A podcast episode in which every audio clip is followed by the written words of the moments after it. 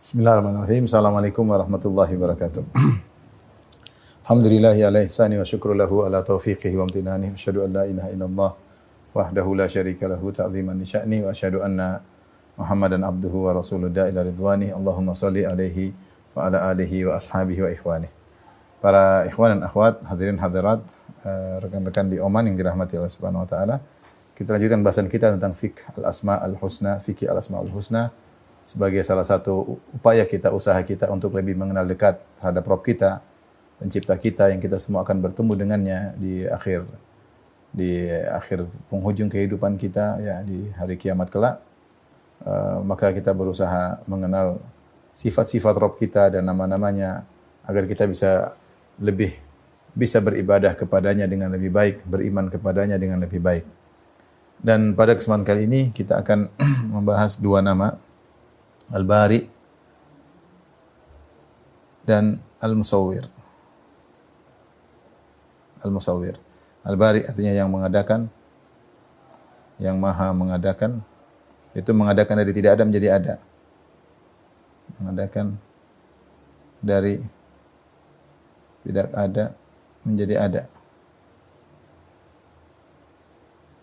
Al-Musawwir yaitu yang maha memberi bentuk, yang maha memberi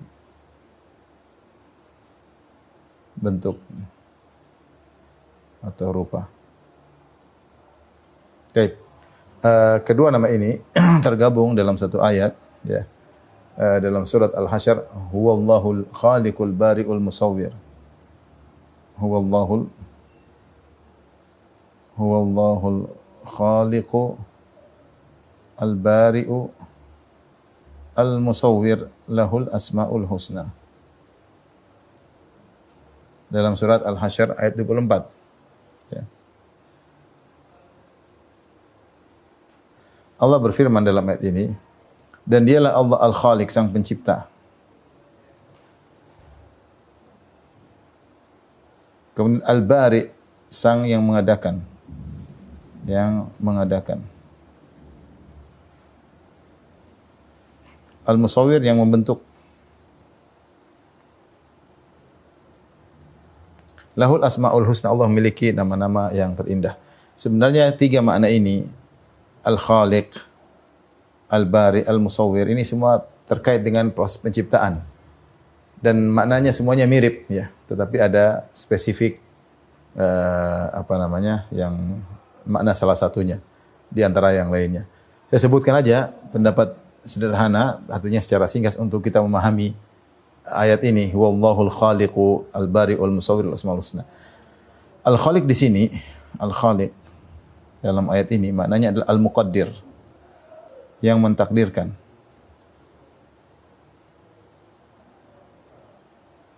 Al-muqaddir yaitu yang mentakdirkan.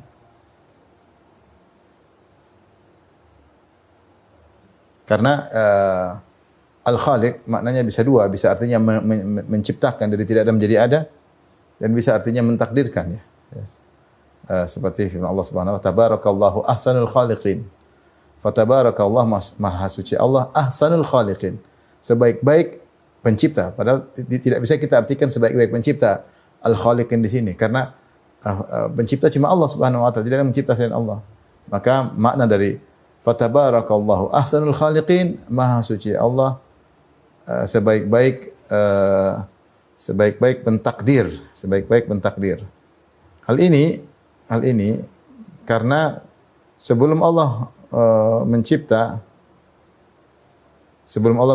tentunya Allah mentakdirkan terlebih dahulu, ya, mentakdirkan, mengkadarkan, yang mentakdir atau yang mengkadarkan, menentukan kadar,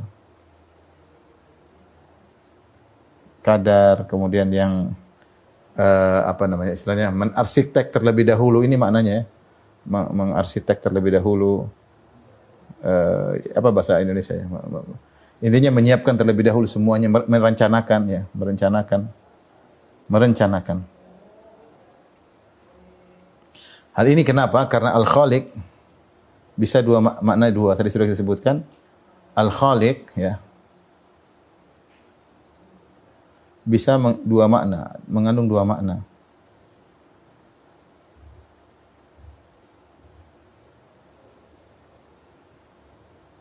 Yang pertama Al-Khaliq katanya Al-Mujid, yang mengadakan, yang mencipta, yang mengadakan.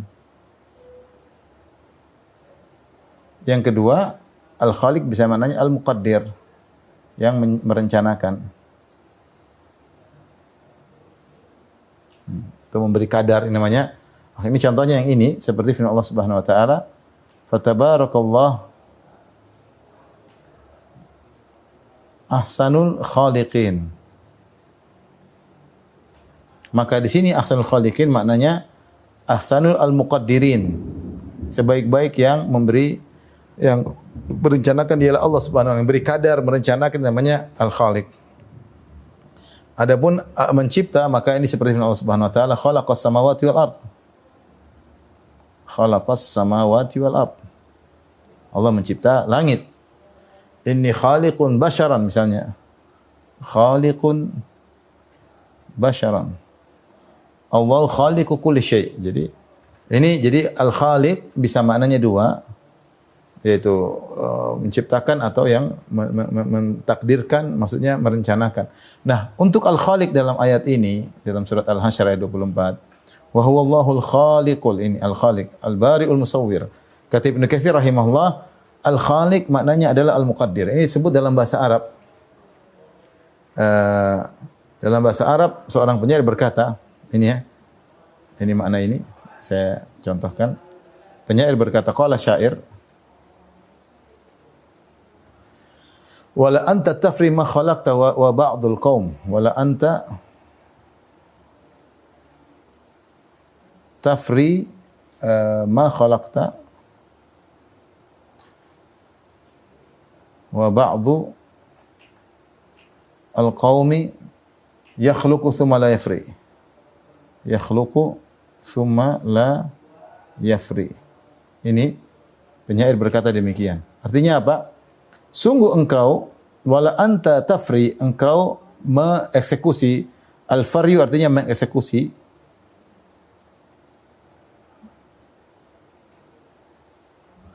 Ma khalaqta, apa yang kau rencanakan.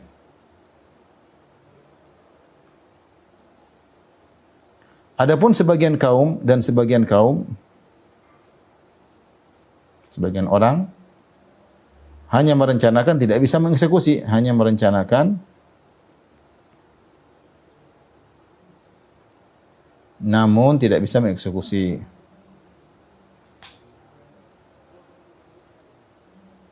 Mengeksekusi. Nah, ini cara bahasa Arab. Jadi saya ingin menyampaikan bahwasanya al-khalq itu terkadang maknanya adalah ini, yang merencanakan. Sebagian datang dalam syair ini. Wala anta tafri ma khalaqta. Wala anta tafri, engkau tafri itu maksudnya faryu, artinya engkau mengeksekusi apa yang telah engkau rencanakan. Wa ba'du al-qaumi yakhluqu thumma la yafri. Adapun sebagian orang hanya merencanakan namun tidak bisa mengeksekusi. Taib, mudah-mudahan bisa dipahami. Jadi al-khalq maknanya bisa mencipta, bisa artinya mentakdirkan. Nah, adapun dalam ayat yang dimaksud dalam makna ini, yang merencanakan, mentakdirkan. Kita bawakan kepada ayat ini, perhatikan. Huwallahul khaliqul bari'ul musawwir. Gampangannya, al-khaliq sebelum Allah mencipta, Allah mentakdirkan terlebih dahulu, merencanakan. Di sini al-khaliq artinya al-muqaddir, yang mentakdirkan, menentukan atau merencanakan. Al-bari ini maknanya adalah yang mengeksekusi, ya, yang mengeksekusi, ya.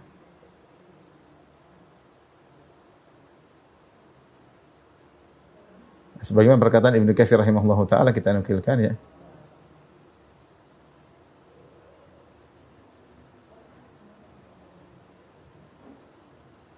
Sebentar, sini dalam dinukil oleh Syekh Abdul Razak, hafizahullah, dia berkata.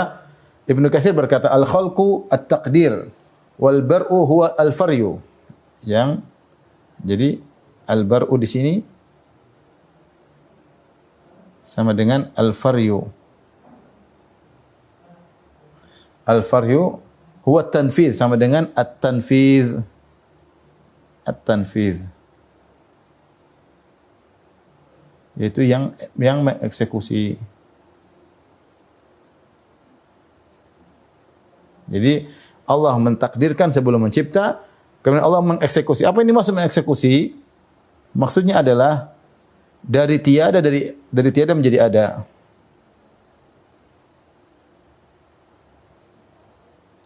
Inilah artinya al-bari.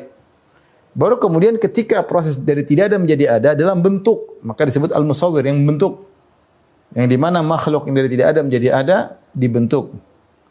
Jadi al-musawwir sama dengan yang memberi bentuk.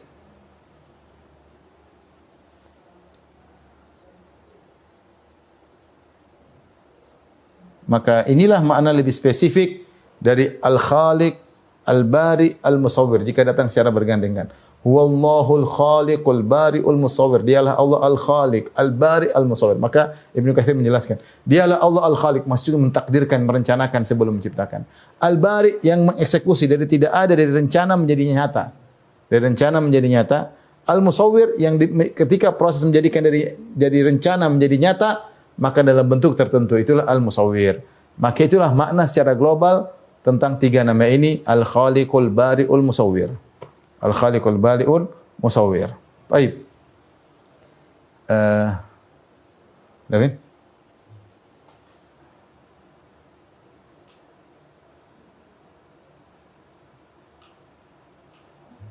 Ini di bawah.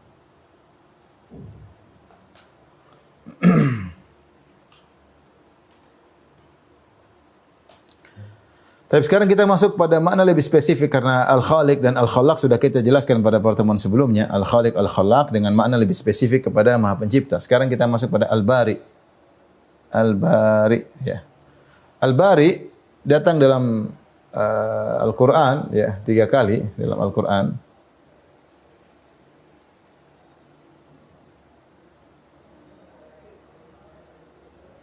Tiga kali disebutkan. Satu disebut dalam satu ayat, yang dua disebut dalam satu ayat juga, ya. Yang pertama tadi sudah kita sebutkan, surah Al-Hasyr 24. Al-Hasyr ayat 24 tadi. Huwallahu al-khaliqul al-bari'ul musawwir. Perhatikan sini al-bari. Al-bari'ul musawwir. Ya. Dialah Allah yang mentakdirkan, al-bari yang dari tidak ada menjadi ada, kemudian memberi gambar, memberi bentuk. Yang kedua dalam surat Al-Baqarah 54. Ayat 54. Kata Allah Subhanahu wa taala, "Wa idz qala Musa liqaumihi, ya qaumi innakum zalamtum anfusakum biittikhadikum al-ijla." Wahai, ketika Musa berkata kepada kaumnya, "Wahai kaumku, sungguhnya kalian telah menzalimi diri kalian. Bittikhadikumul ijla, ketika kalian membuat sapi untuk kalian sembah, sapi dari emas, sebagaimana kisah Bani Israel bersama Nabi Musa. Mereka bikin sapi dengan saran dari Samiri, kemudian mereka bikin sapi dari emas, kemudian mereka sembah. Kata Nabi Musa, "Fatubu ila bari'ikum."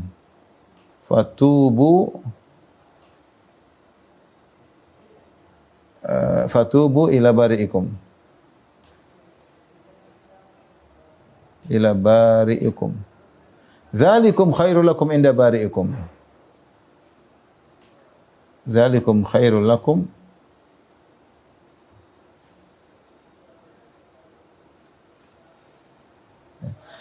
Musa, maka bertobatlah kalian kepada bari'ikum, pada pencipta kalian. Bertobatlah kepada pencipta kalian.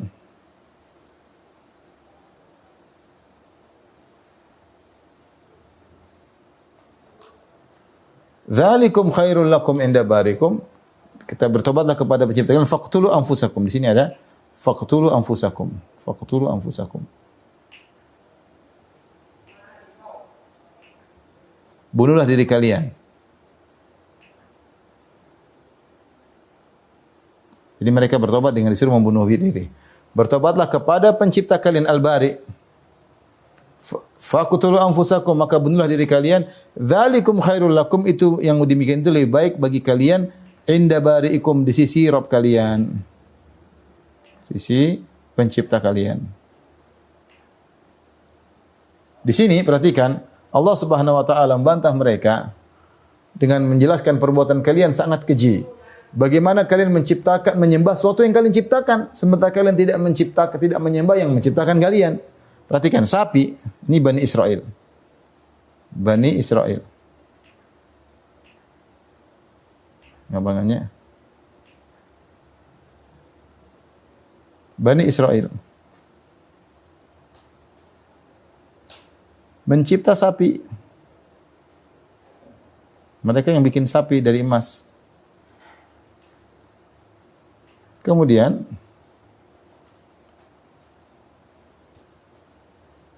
Allah mencipta Bani Israel.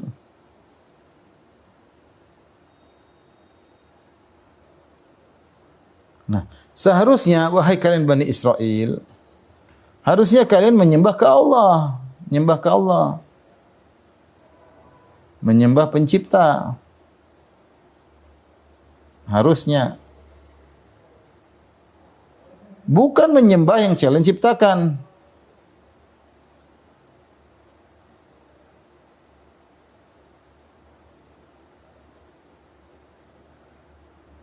Maka sungguh Allah Subhanahu wa taala Nabi Musa alaihi salam menjelaskan itu salah total. Makanya Nabi Musa mengatakan innakum zalamtum anfusakum bittikhadikumul ijla. Sungguh kalian telah berbuat zalim ketika membuat sapi dari emas kemudian kalian sembah. Ya. Fatubu ila barikum, maka bertobatlah kepada pencipta kalian. Harusnya kalian sembah, hanya menyembah pencipta, bukan malah menyembah sapi. Faqtulu anfusakum, bunuhlah diri kalian, dzalikum khairul lakum inda barikum. Itu lebih baik bagi kalian di sisi pencipta kalian. Di sini al-bari maknanya adalah pencipta, ya. Al-bari maknanya pencipta. Dari sini para ulama menyebutkan makna al-bari secara maknanya, secara istilah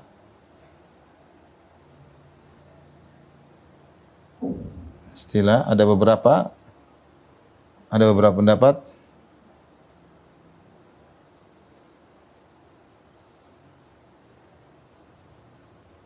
Di antaranya al-bari maknanya adalah al-mujid al-mubdi', al-mujid yang mengadakan.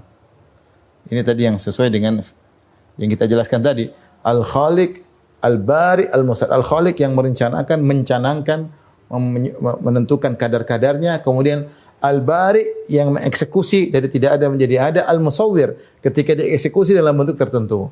Jadi al-bari ini maknanya yang mengadakan. Ini makna yang pertama. Maka ketika itu al-bari itu mirip dengan al-khaliq. Ini pendapat pertama. Pendapat kedua, al-bari sama dengan alladhi yafsil. Al-bari sama dengan alladhi yafsil, yaitu yang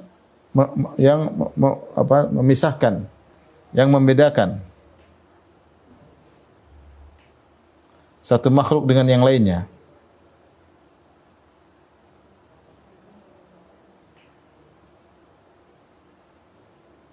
Ya. Ay mayyaza ba'dhahu an ba'd. Ya. Karena al-bari dari al-bur' maknanya al-qata' wal fasl. Ini pendapat kedua. Bahwasanya al-bari maknanya adalah yang membedakan satu dengan makhluk yang lainnya. Yang ketiga al-bari juga diartikan oleh sebagian ulama yaitu yang menciptakan manusia dari tanah.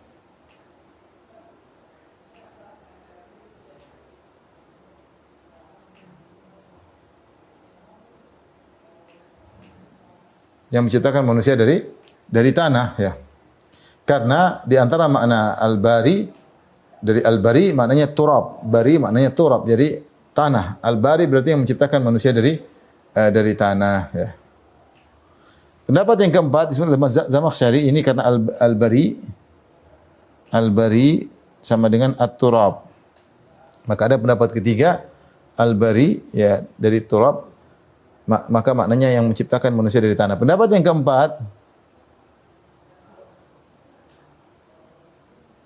al-bari disebut oleh Zamakhsyari yaitu yang menciptakan makhluk bari'an minat tafawud, yang menciptakan makhluk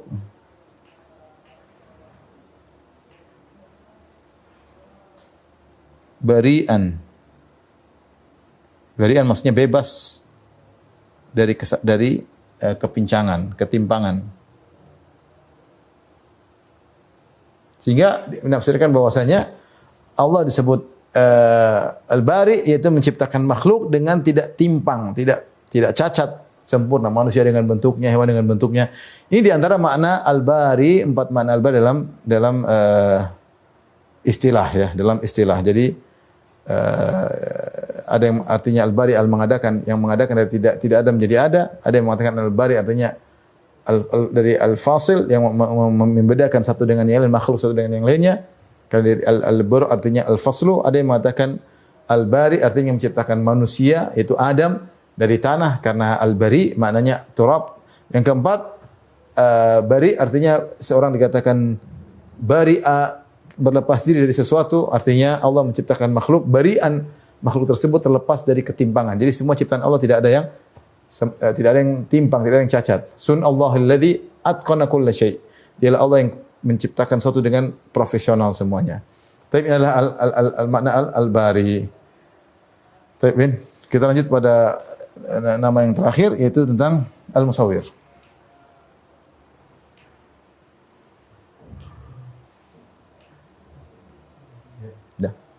Baik, sekarang kita masuk al-Musawwir.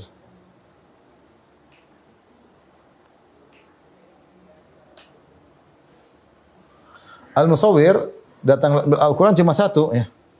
Dalam Al-Qur'an datang dalam dua bentuk. Dalam Al-Qur'an yang pertama dalam bentuk nama.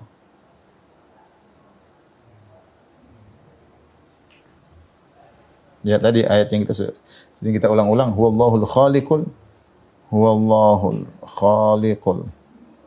bari'ul al-musawwir lahul asmaul husna. Ini dalam surat Al-Hasyr 24. Yang kedua datang dalam bentuk makna fi'il. Dalam bentuk fi'il atau kata kerja, perbuatan Allah Subhanahu wa taala. Contoh, kata Allah Subhanahu wa taala, "Huwallazi yusawwirukum." Contoh, "Huwallazi yusawwirukum fil arhami kaifa yasha." Dalam surat Al-Imran. Dialah Allah yang memberi bentuk kepada kalian yang Allah kehendaki.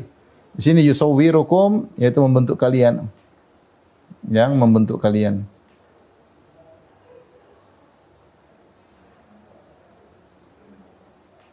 Dalam rahim kaifa yasha, bentuk yang dia kehendaki. Bentuk yang ia kehendaki. Ini ayat di antaranya. Ayat yang lain adalah firman Allah Subhanahu wa taala, "Wa sawwarakum fa ahsana suwarakum wa ilaihil masir." Kata Allah Subhanahu wa taala, "Wa sawwarakum fa ahsana suwarakum."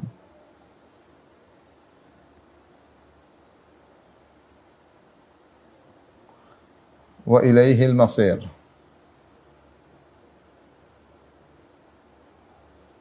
Dialah Allah yang telah membentuk kalian. Fa ahsana suwarakum, kemudian dia perindah bentuk kalian. Allah yang bentuk kalian.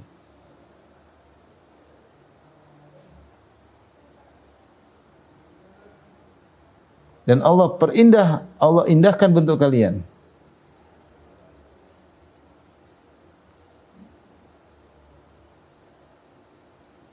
Dalam ayat yang lain kata Allah, fi ayyi surati ma syaa rakkabak, yang mana mirip, fi ayyi suratin ma syaa rakkabak,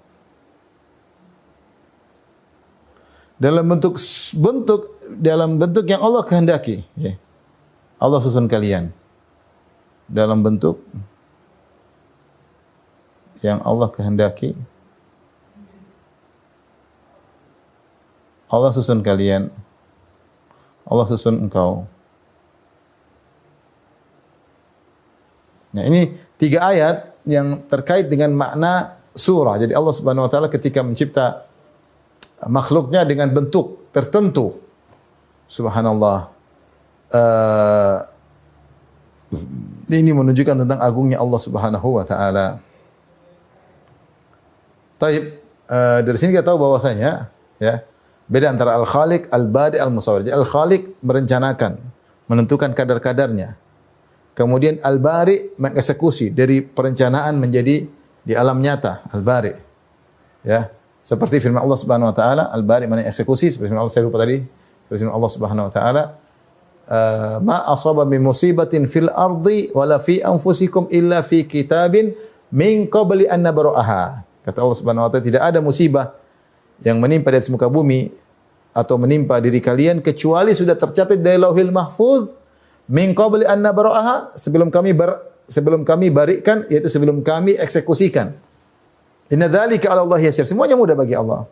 Allah mencipta, Allah perencanakan dulu, karena kita tahu Allah memiliki sifat ilmu. Sebelum mencipta pasti Allah sudah rencana, Allah berilmu dan semuanya. Setelah itu Allah eksekusi, namanya al-bari.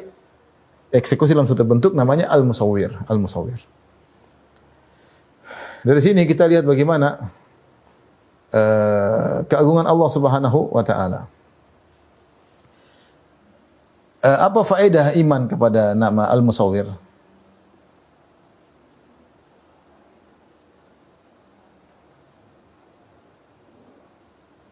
Atau sebelumnya Al-Taswir ada dua model sebelumnya. At-Taswir, Allah membentuk kita, bentuk manusia dengan dua model. Yang pertama membentuk Adam. Adam alaihissalam dari tanah. Nah, dari tanah ya. Yang kedua, ini Allah sebutkan dalam surat Al-A'raf ayat 11. Kata Allah Subhanahu wa taala, "Walaqad khalaqnakum", perhatikan. "Walaqad khalaqnakum tsumma sawwarnakum tsumma qulna lil malaikati isjudu."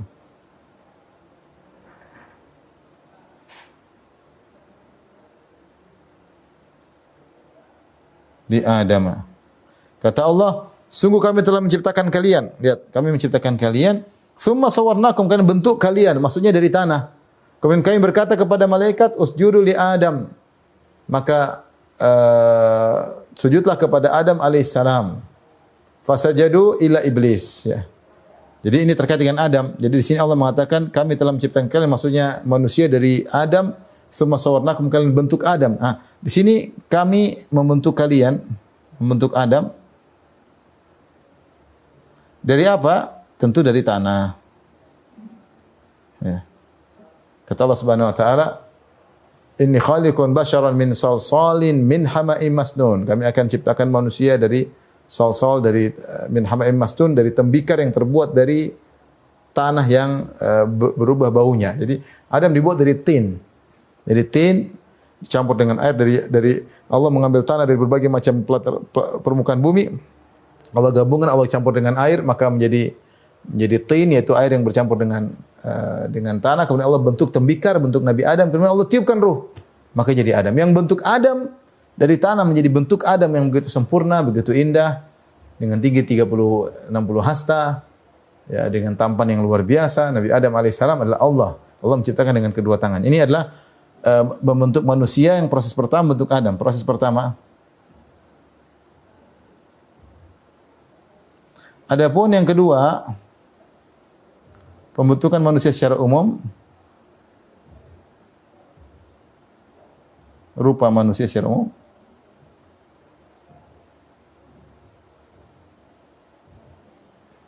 Adalah yaitu di rahim dari air mani plus ovum, sel telur, ya. Allah sebut dalam Quran surat Al-Imran ayat 11. Sudah tadi kita sebutkan ayatnya. Kata Allah Subhanahu wa taala, "Wa huwa alladzi yusawwirukum fil arham." Huwa alladzi yusawwirukum fil arhami kaifa yasha. Dialah Allah yang telah membentuk kalian dalam rahim dengan apa yang Allah kehendaki. Dengan apa yang Allah kehendaki. Dan juga tadi fi ayyi suratin syaa rakkabak. Juga tadi dalam surat bisa catat.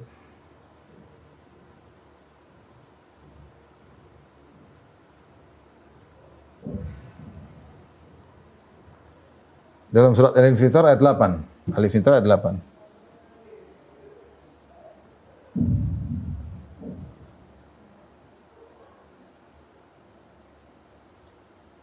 Dalam bentuk apa yang Allah kehendaki dalam Quran surat Al-Infitar ayat 8. Jadi pembentukan Adam dengan kita berbeda, tidak sama. Kalau Adam dari tanah kemudian dibuat tanah dijadikan campur dengan air jadi tin, kemudian dibentuk dalam tembikar, kemudian ditiupkan ruh. Jadilah Adam. Makanya Adam berongga diciptakan dari tanah yang dibuat semacam tembikar. Kata Allah, "Inni khaliqun basharan min salsalin min hama'im masnun."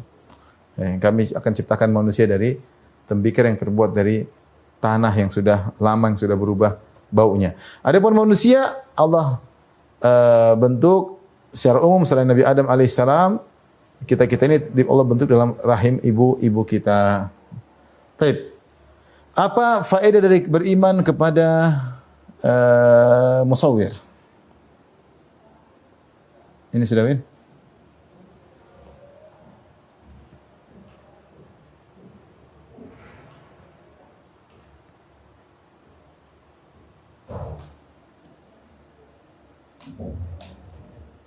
Baik.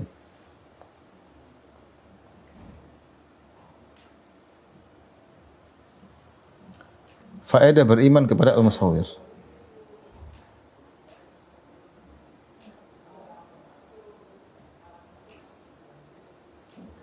Nama Allah Al-Musawwir, Maha memberi bentuk.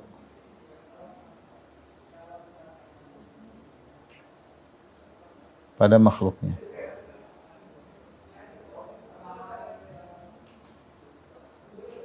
Yang pertama,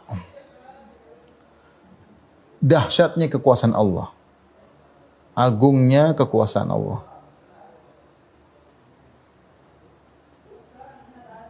Dari mana ikhwan perhatikan sih? Dari sisi pertama, berapa bentuk makhluk hidup? Subhanallah. Bentuk hidup begitu sangat banyak bentuknya. Ada hewan dengan berbagai macam spesies hewan tersebut. Kemudian ada tumbuhan dengan berbagai macam spesies tumbuhan tersebut. Ada manusia dengan berbagai macam model manusia tersebut. Berapa bentuk makhluk hidup? Ada hewan, ada tumbuhan, ada benda-benda mati.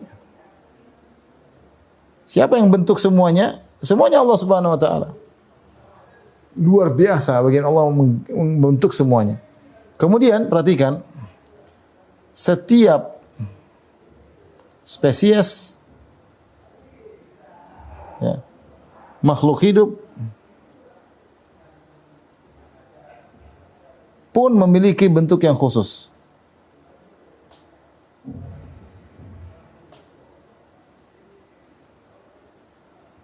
Lihat manusia, contoh manusia.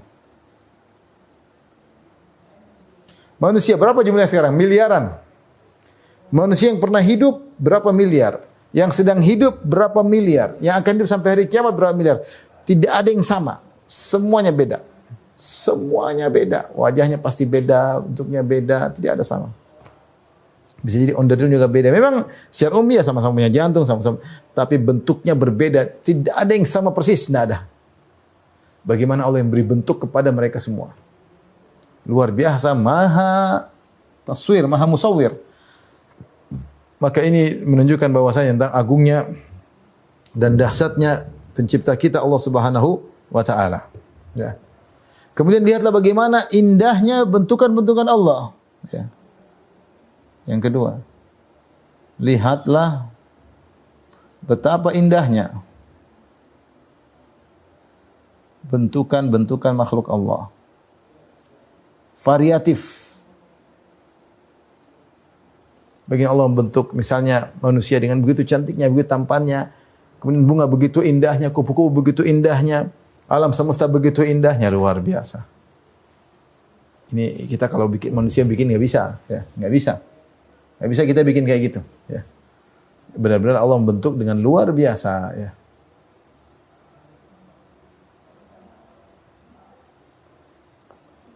Maka hanya Allah yang bisa membentuk ini semua. Dialah Al-Musawwir. Hanya Allah yang bisa membentuk ini semua.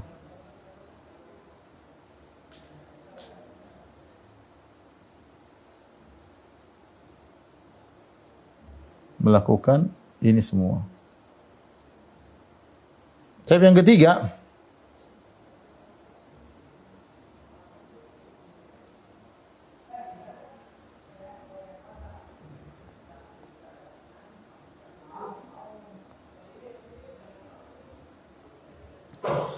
semua ciptaan Allah sempurna, bentuknya semua bentukan ciptaan Allah sempurna.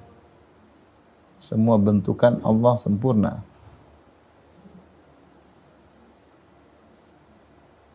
Maka Allah melarang ada yang meniru-nirunya, ada yang mencoba meniru-nirunya.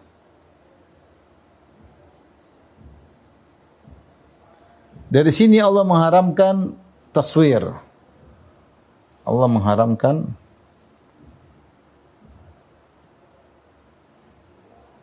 membuat patung, membuat gambar makhluk berjawa.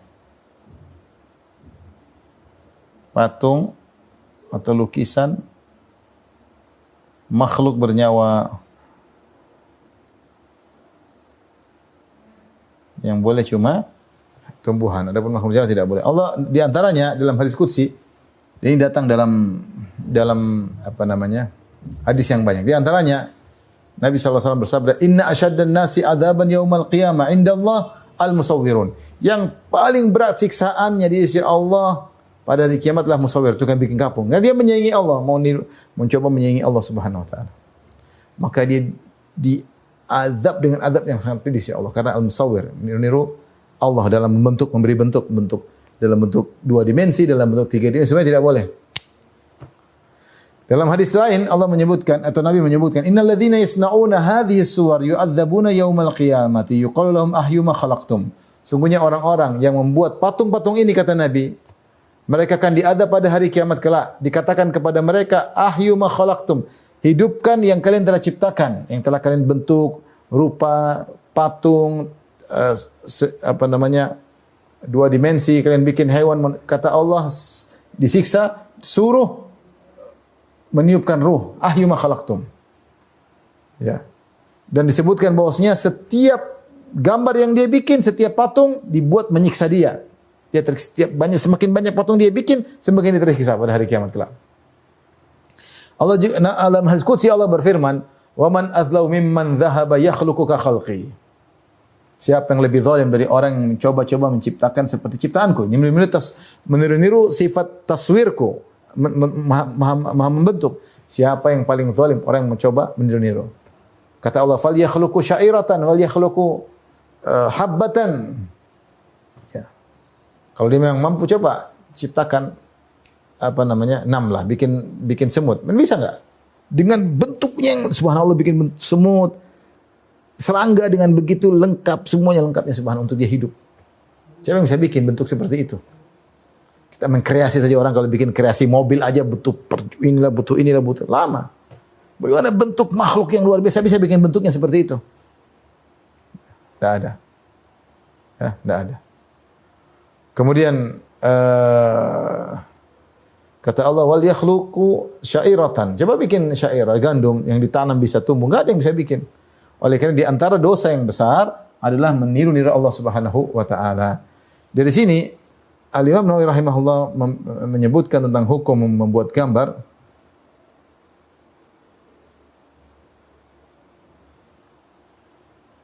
Ini.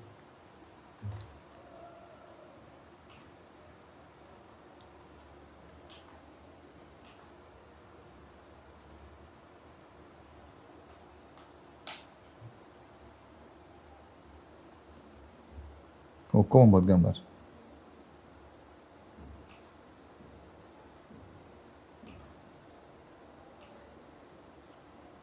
Diperinci. Pertama, jika untuk disembah maka ini kekufuran.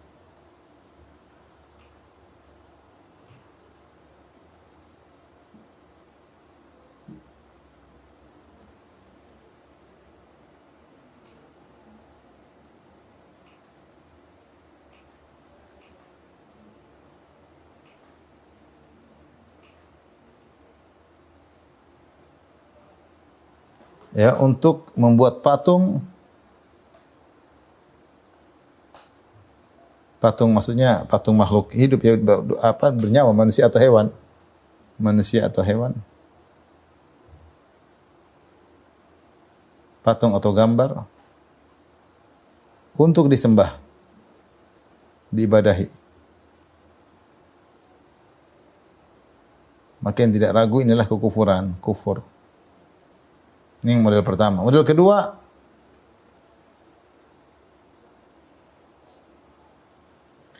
kedua, adalah tujuannya adalah bukan untuk disembah.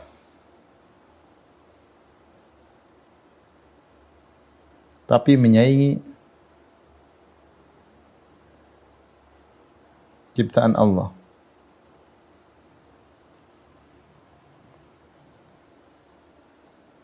Maka ini kafir juga, mau nyaingi ciptaan Allah.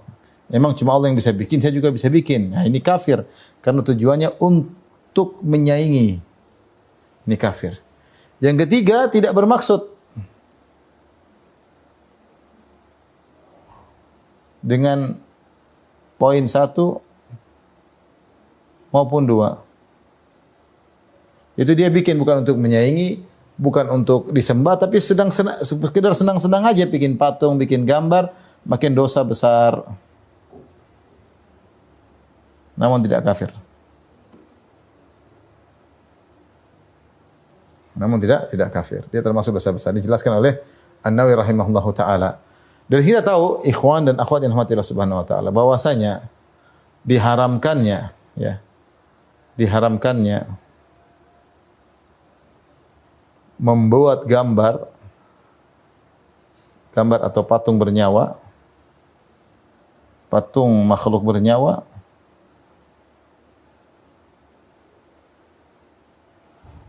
sebabnya banyak, bukan satu aja.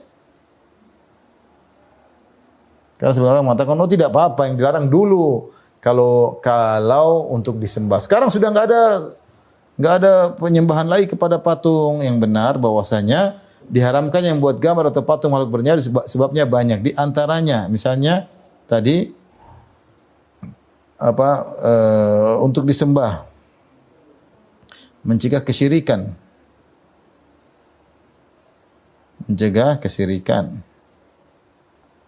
penyembahan berhala. Di antaranya. Kemudian di antara sebab ya adalah tadi mudhahat, menyerupai ciptaan Allah, dan Allah tidak suka menyerupai, menyaingi, ini juga tidak boleh. Ketiga di antaranya malaikat tidak masuk.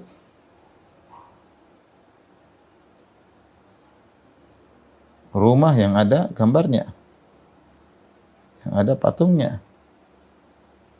Meskipun tidak disembah, tapi ada patung, malaikat tidak masuk. Ini juga sebab dilarang.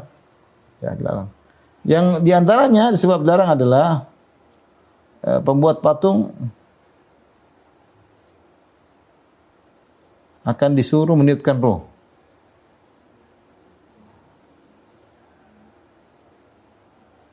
Ruh patung tersebut pada hari kiamat.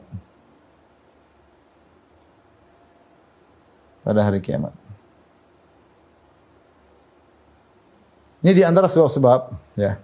Kenapa kita dilarang untuk buat patung atau dilarang membuat gambar makhluk bernyawa. Jadi inilah ikhwan dan akhwat yang dirahmati Allah Subhanahu wa taala, ternyata kita ini semua yang bentuk adalah Allah Subhanahu wa taala. Sejak kita diraih sudah dibentuk. Fi ay suratin ma sya'arakabak. Dengan bentuk apa saja Allah kehendaki untuk menyusunmu, Allah menyusun kita dalam bentuk tertentu yang Allah kehendaki. Ya. Dan manusia luar biasa, semua sidik jari beda satu dengan yang lainnya. Sidik jari beda-beda, wajah berbeda, kulit warna juga berbeda-beda, makhluk berbagai macam. Ini manusia saja, spesies manusia saja, tidak ada dua manusia yang sama. Miliaran manusia dari dulu yang hidup sampai terakhir tidak ada yang sama persis dua. Bagaimana Allah bisa membentuk secara detail? Yang Dialah Maha Pembentuk. Di sini kita mengetahui bagaimana keagungan Rabb kita yang telah memberi bentuk sekian banyak bentuk, tidak ada yang mau membuat bentuk seperti ini, mendesain dengan bentuk yang begitu banyak kecuali Rabbul Alamin yang ilmunya tanpa batas. Dialah Allah Subhanahu wa taala, ya. Taib, ini saja mungkin saya sampaikan Mas Dodi tentang dua nama Al-Bari dan Al-Musawwir. Intinya kita tahu bedanya, ada Al-Khaliq, Al-Bari, Al-Musawwir. Al-Khaliq itu merencanakan, memberi kadar. Al-Barik mengeksekusi dari alam tidak ada menjadi ada. Al-Musawwir bentukan dari ciptaan tersebut seperti apa, itulah Al-Musawwir. Dan kita manusia telah diciptakan dengan fi ahsani taqwim. Kita diciptakan dalam bentuk yang terindah. Laqad khalaqnal insana fi ahsani taqwim. Kami telah menciptakan manusia dalam bentuk yang terindah, ya. Dengan kemudian bentuk yang berimbang, ya. Alladzi khalaqaka fasawwaka fa'adalak, yang telah menciptakan engkau dan menyempurnakannya dan menyimbangkan engkau. Ini manusia adalah makhluk terindah yang Allah ciptakan. Allah Ta'ala alam bisawab. Subhanakallah bihamdik asyhadu an la ilaha illa anta astaghfiruka wa atubu ilaik. Assalamualaikum warahmatullahi wabarakatuh.